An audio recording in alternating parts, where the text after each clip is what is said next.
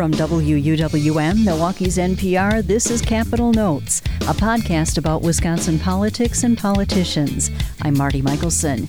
Each week I discuss noteworthy developments with J.R. Ross, editor of WisPolitics.com. Here's our latest conversation.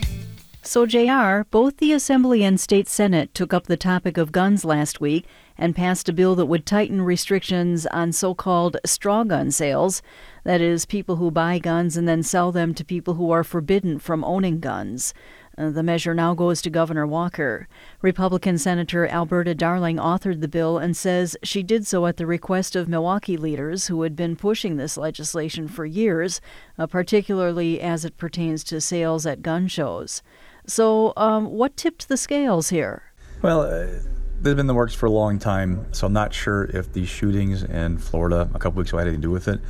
But those shootings definitely had a, played a role in the debates over those bills because of the, some of the amendments that Democrats brought up on the floor um, on that bill in the Assembly on a different bill in the Senate. At the same time, one measure the Assembly rejected was universal background checks for gun purchases in Wisconsin. The vote was along party lines.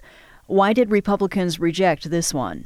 Well, this wasn't something they wanted to take up. Um, Democrats, there are two things at play here. One, Democrats care about the issue and support background checks. All right, there's that.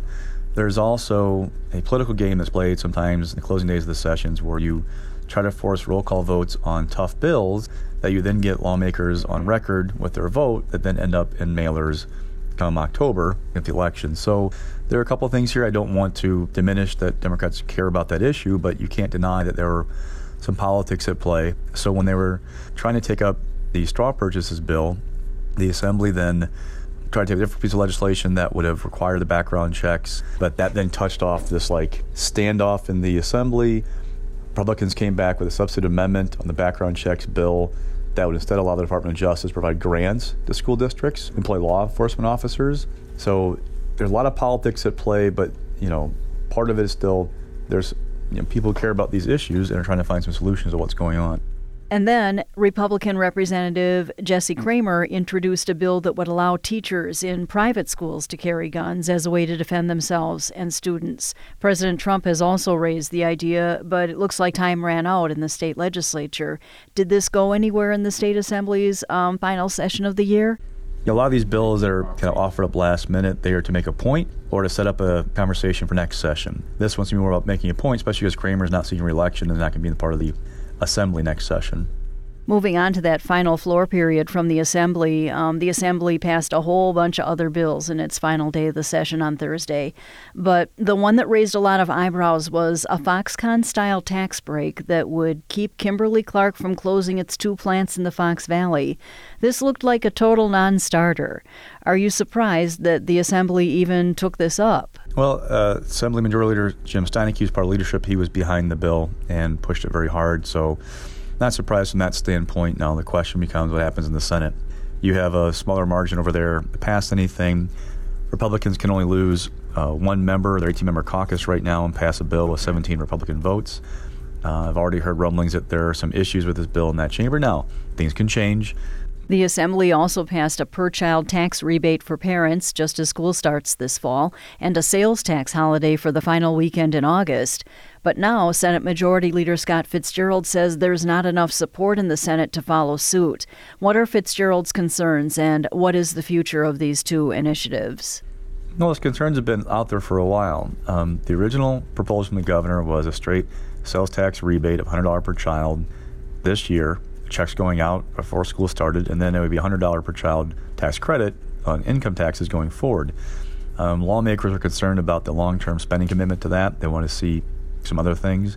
So the package that he agreed to with Assembly Republicans did just a straight rebate this year, $100 per child, and then added the sales tax holiday in August. Well, Scott Fitzgerald's caucus has already rejected a sales tax holiday in the past. Republicans will quietly tell you they think the sales tax rebate is kind of a gimmick in election year.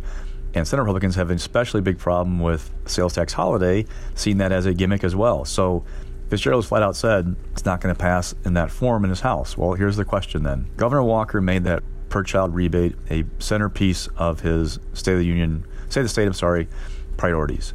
Senate Republicans passed the bill So what happens now? Will Senate Republicans amend it and send it back? Say, hey, pass it with just the $100 child rebate and that's it? Or will they not take it up? Or, or what happens? But unless they find a compromise, it will die. And that now puts some of the onus on Governor Walker of what is he going to do to twist arms, to cajole, to whatever, persuade these Republicans to get on board with his agenda and try and pass this? Because again, this was a, a, he's got a lot of the stuff he wanted say the state address.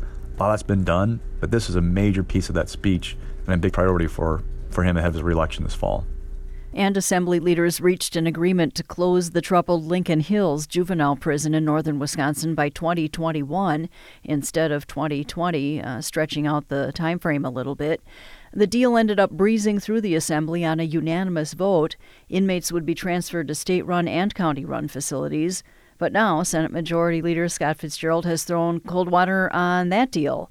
He says the plan is convoluted and could face legal challenges.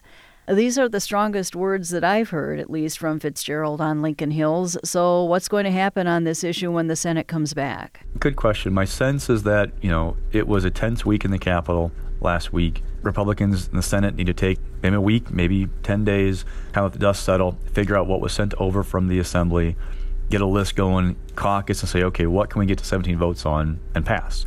So, there's that. Now, with the unanimous vote in the assembly. Backers of that bill say the counties are now on board, which is a concern of Fitzgerald's. The governor wants it very badly. Will Scott Fitzgerald really shut down that bill because he wasn't part of the deal? We'll see. While the Assembly was uh, holding its final day of the year, the State Senate also was working on major items last week. Um, the biggest one being a sweeping welfare reform package. It includes bills that would require able bodied adults to work at least 20 hours a week for food stamps, asset limits for public assistance, and drug testing for people seeking public housing. The Assembly has already passed the reforms. Um, now they await Governor Walker's signature. Supporters say this package of bills, uh, with this um, package of bills, Wisconsin could become a model for welfare reform. Why would other states look to Wisconsin as the blueprint?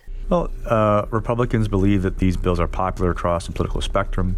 They play well with voters. Um, they did nine of the ten that Governor Walker wanted. The one they didn't do would add a photo ID to the debit cards that people have their own food stamps. There's concerns about that provision from the grocers, for example. So they see this as a winning message with people that kind of caters to a, a thought that people should be doing something, not just receiving a check for doing nothing.